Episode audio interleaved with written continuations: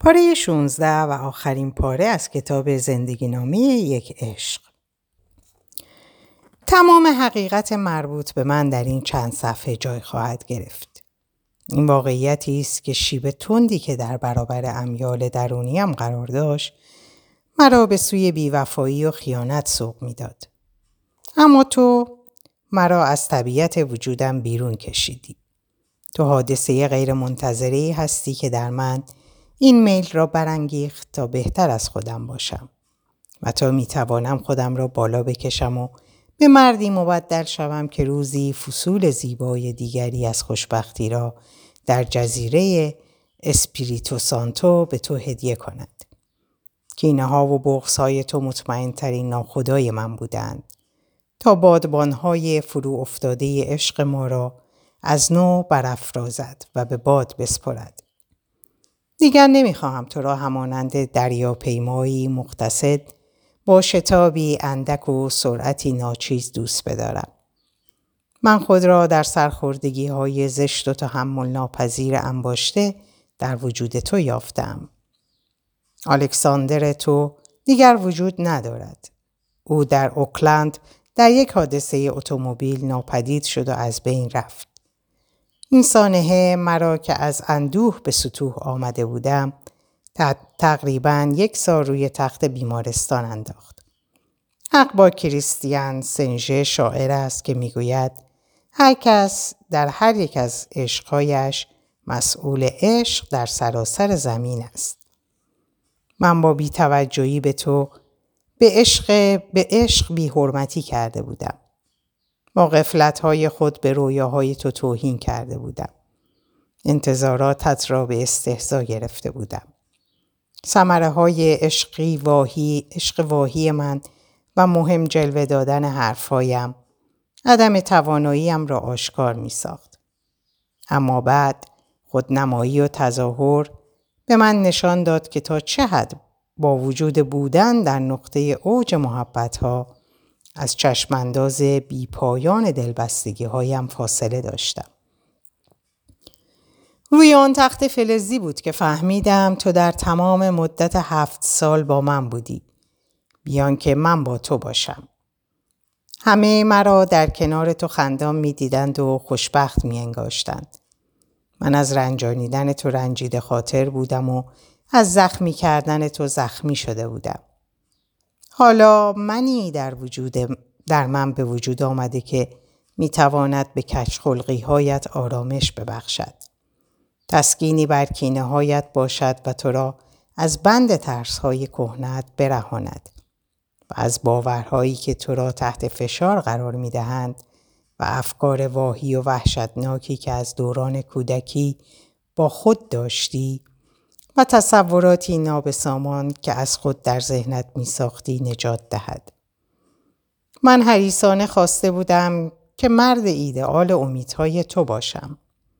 مردی که با توانایی در رها ساختن خیش موفق و شایسته بخشیدن وجودش به تو باشد و با فراهم آوردن موقعیتی گرم و دلپذیر بگذارد که تو خودت را دوست بداری. جاه طلبی من در این خواسته دل زنده باقی ماند تا تو این عشق آرام را که محافظ و منجی وجودت از خودخواهی ها و عواقب آن است تا ابد برای خود شعله زنده و محفوظ نگه داری. اکتاف که چند هفته قبل از تصادفم در نیوزلند پیدایش کرده بودم اغلب به عیادتم می آمد و چند ماه آزگار در بیمارستان کنار من بود. همیشه حضور داشت و او را زیاد می دیدم.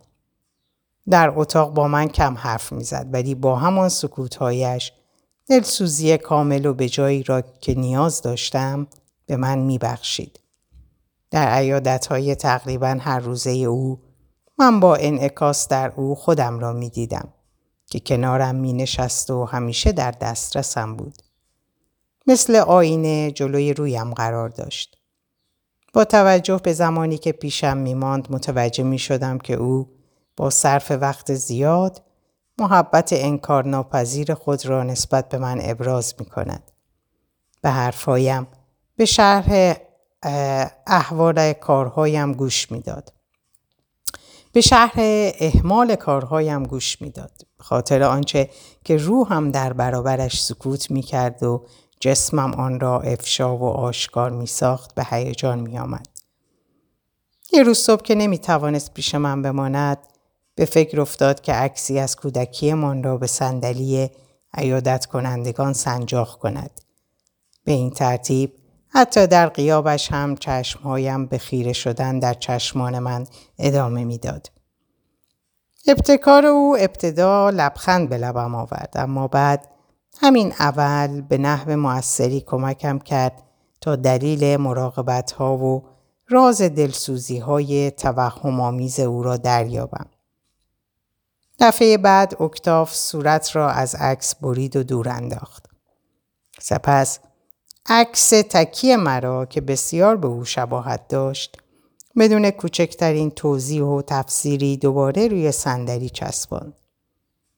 من در آن هنگام با دیدن تصویر تنهای چهرم در عکس فهمیدم که می توانم در کنار خودم باشم. خودم را همراهی کنم و توجه مفرتی را که او تا آن هنگام به من مبذول داشته بود به خودم هدیه کنم. اکتاف با این عکس و یک سنجاق و یک قیچی بسیار موثرتر از کلمات مرا متقاعد کرده بود. همین تجربه آغاز تبدیل زبان من به زبان دیگری شد که خود او آن را از آموزگار پیرش آقای اریکسون فرا گرفته بود.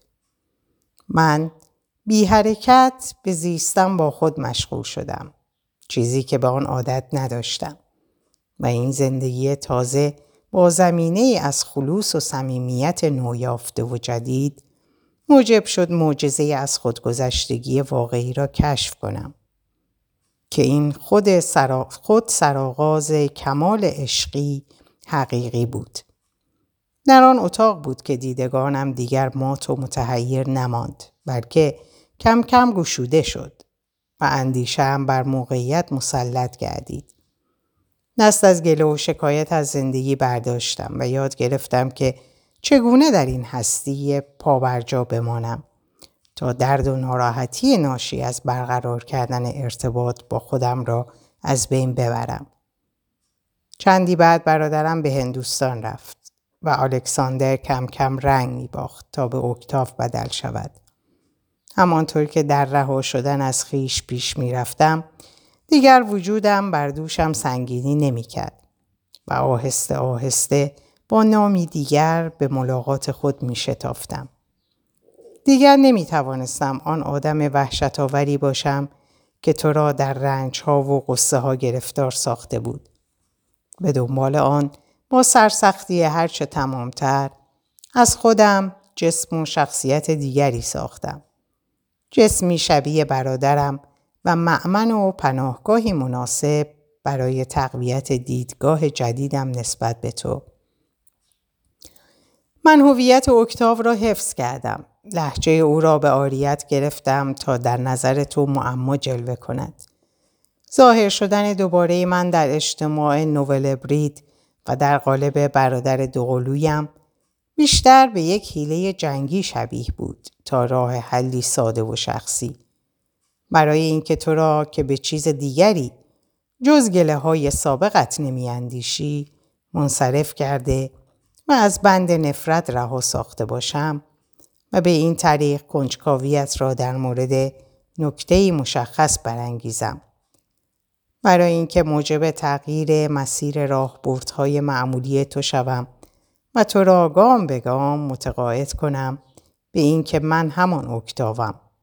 همان که سالیان سال از زنده بودنش بیخبر بودیم. با این نیت که شاید چنین ترفندی مانع پیشداوری های تو نسبت به من شود. مسررانه مایل بودم برای تو موقعیتی فراهم آورم تا مردی را دوست بداری که من همیشه آرزوی بودنش را داشتم. می‌خواستم وقتی آنگونه شدم و فقط آنگاه دوباره به دیدار تو بشتابم.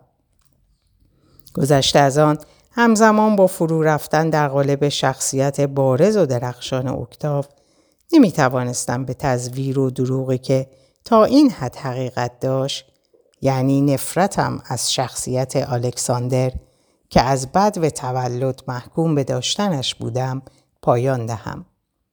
همان آدم بینوایی که آنقدر ناتوان بود و نمی‌توانست تو را به سوی اهداف زیبایی که استحقاقشان را داشتی هدایت کند. بعدها با فرارسیدن زمانی که میبایست هویت واقعیم را برایت اقرار کنم لازم بود به این موضوع توجه داشته باشم که کاری کنم تا تو نسبت به این مسئله همیشه دودل و زنیم باشی و من همچنان یک معمای سوال برانگیز باقی بمانم.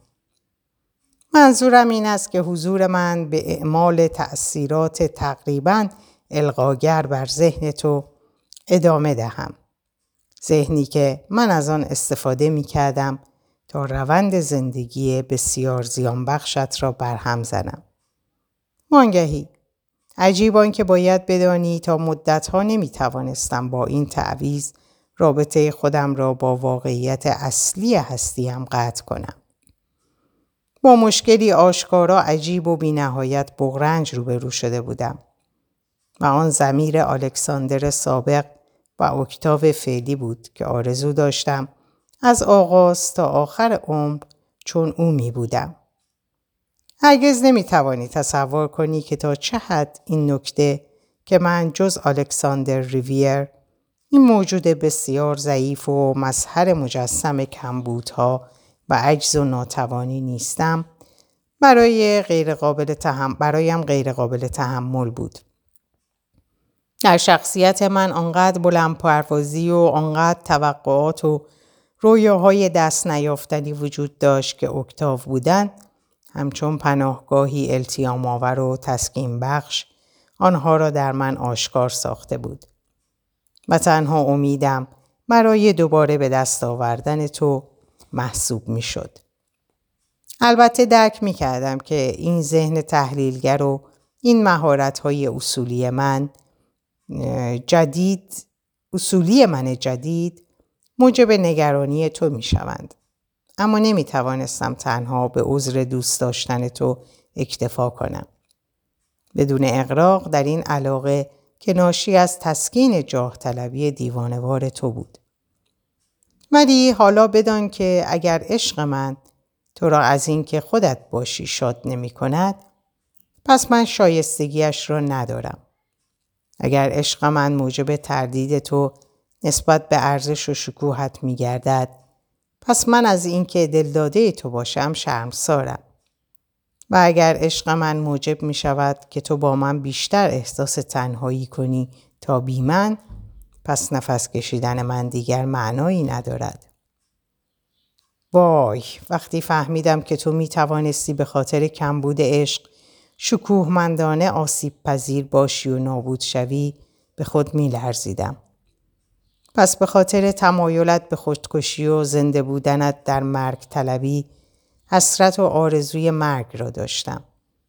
زمانی که احساس کردم قادرم در قالب همان کسی باقی بمانم که تو را در قوقای درون به سکوت وامی داشت در خود احساس یک انسان بیهوش و حسی را داشتم که بدون شک مدتها پیش از آن مرده بود. چون در مواجهه با تمام دردهایی که به عشقمان آسیب میرسانید هیچ حس دیگری به من دست نمی‌داد. ولی تو همه را حس می کردی. الکساندر چنین بود. سگی از نژاد تکل که هرگز به خاطر عشق از پا نمیافتاد. آدمی جسور و مکار در چارچوب هیلگری آماده برای مصالحه منتها در نهایت حقارت و اما اکتاف او از سرنوشتی لایتناهی برخوردار بود. وانگهی چون تو به من گفتی که برنیس دیگر لکنت زبان ندارد. این جمله ژن را تکان داد چون علاقه او نسبت به دخترش بی نهایت شده بود و فورا از خود پرسید برنیس بر اثر چه معجزه ای توانسته بود آنچه را که نمی‌دانست به الکساندر بفهماند. بنابراین در حالی که بسیار آشفته شده بود به خواندن نامه الکساندر ادامه داد. هنوز می توانی البته اگر مایل باشی کمکم کنی تا با تحلیل شدت نفرت نسبت به من همگی دور هم زندگی نوینی آغاز کنیم و همانند گلهای آزالیا خوشبخت باشیم. پناه بر خدا چرا برای مثال خوشبختی از گل آزالیا استفاده کرده بود؟ این بیمعنایی افکار ژن را بیشتر مخشوش کرد. من از خود می‌پرسم و بدان که کاملا درکت می‌کنم اگر تو دیر یا زود از حمایت من لذت نبری و به آن رضایت ندهی. هدیه بزرگی که محققا در دادن و یا ندادن آن به من آزادی. اما می توانی با اداره کردن من و دادن فرصت دوباره موقعیت مناسبی به وجود آوری تا من با آرامش لازم احترام به خود را آغاز کنم. نمی‌دانم آیا این میل به آسانی در تو به وجود خواهد آمد یا آن را با فشار به خود خواهی قبولاند. حتی نمی‌دانم آیا تو موقعیتی خواهی داشت که راجع به آن با من صحبت کنی؟ اما فقط می‌دانم که من بدون تو موفق نخواهم بود. و اگر جای تو بودم هرگز به مردی که امروز انزجار عمیق خود را از گذشتهش نزد تو اعتراف می کند علاقه نمی داشتم. ژن در پایین دفتر درد دل خود را به عنوان یک زن عاشق چنین نوشت. الکساندر آخرین باری که با هم معاشقه داشتیم من سه بار پشت سر هم بیوقفه به اوج رسیدم. اما آن را از تو پنهان کردم تا تو همچنان مصر و خواستار باشی. تو مجبور نیستی حرف مرا باور کنی اما می توانی دوباره با آن فکر کنی. فردا یا بعدها و یا اصلا همین حالا. شک دارم که تو در این افشاگری و پرده برداری از رازت پاسخ آنی به خواسته مکتومت از من بیابی. اما فعلا به عنوان هدیه از جانب من یک تبریک بسیار به موقع را برای اولین باری که نشانه ای از حسابگری در تو نمی بینم بپذیر. اما اگر از من بپرسی که هوا چطور است و من حقیقت را بگویم آیا اشتباه کردم؟ منظورم این است که من خوب می‌فهمم که تو ترجیح می دهی در صورتی که این خبر به نظرت دروغین بیاید آن را فراموش کنی. خواهش می‌کنم فراموشش کن. چون در این لحظه حتی از پرسیدن این سوال از خودم منزجرم. همه این اعترافات را که بعد از خواندن و به دل سپردن آنها توان پاره کردنشان را هم ندارم چون به زیبایی و صادقانه بر کاغذ نشستند. خودت دور بریز و در آخر اعتراف مرا هم پاک کن. سخن آخر رومانی که خواندید در اصل متن فرانسویش با سه پاراگراف زیر خاتمه میافت که به توصیف ویراستاران متن فارسی و با موافقت نویسنده در متن حاضر حذف شده. ولی بی مناسبت ندیدم که برای آگاهی خواننده فارسی زبان ترجمه آن سه پاراگراف را بیان دارم. طبیعتا الکساندر نمی توانست به این موضوع فکر کند و از آن احساس رضایت نداشته باشد. اگر ژن راست می گفت پس واقعیت برای نخستین بار فراتر از درک و منطق عالی و به معجزه شبیه تر بود. سه بار این تصور او را از ناامیدی در مورد آنچه نگرانش بود رهانید. از آنجا که او هنوز برای اعتماد به ژن ناتوان بود اعتراف زن جوانش در نظرش کمی مزهک می نمود. ولی از سوی دیگر چندان تلاش نمی کرد تا خود را قانع کند که شاید ژن سخنی به گذاف یا دروغی مسلحت آمیز گفته باشد. چندی دیگر ژن و الکساندر وارد بهترین سالهای زندگیشان می شدند. دست در دست هم و با اعتماد کامل به یکدیگر. در حالی که به شکفتن گلهای آزالیای عشقشان اعتقاد داشتند در دالان باریک خوشبختی پیش می رفتند. برای اجتناب از جدایی ها و پریشان حالی و برای اینکه مانند گذشته دچار مشکل نشوند. دیگر از این مسئله غافل نبودند که آنها نیز مثل همه ما می توانند روی آنچه بعدها خواهند آموخت حساب کنند. در اینجا به پایان این کتاب می رسم.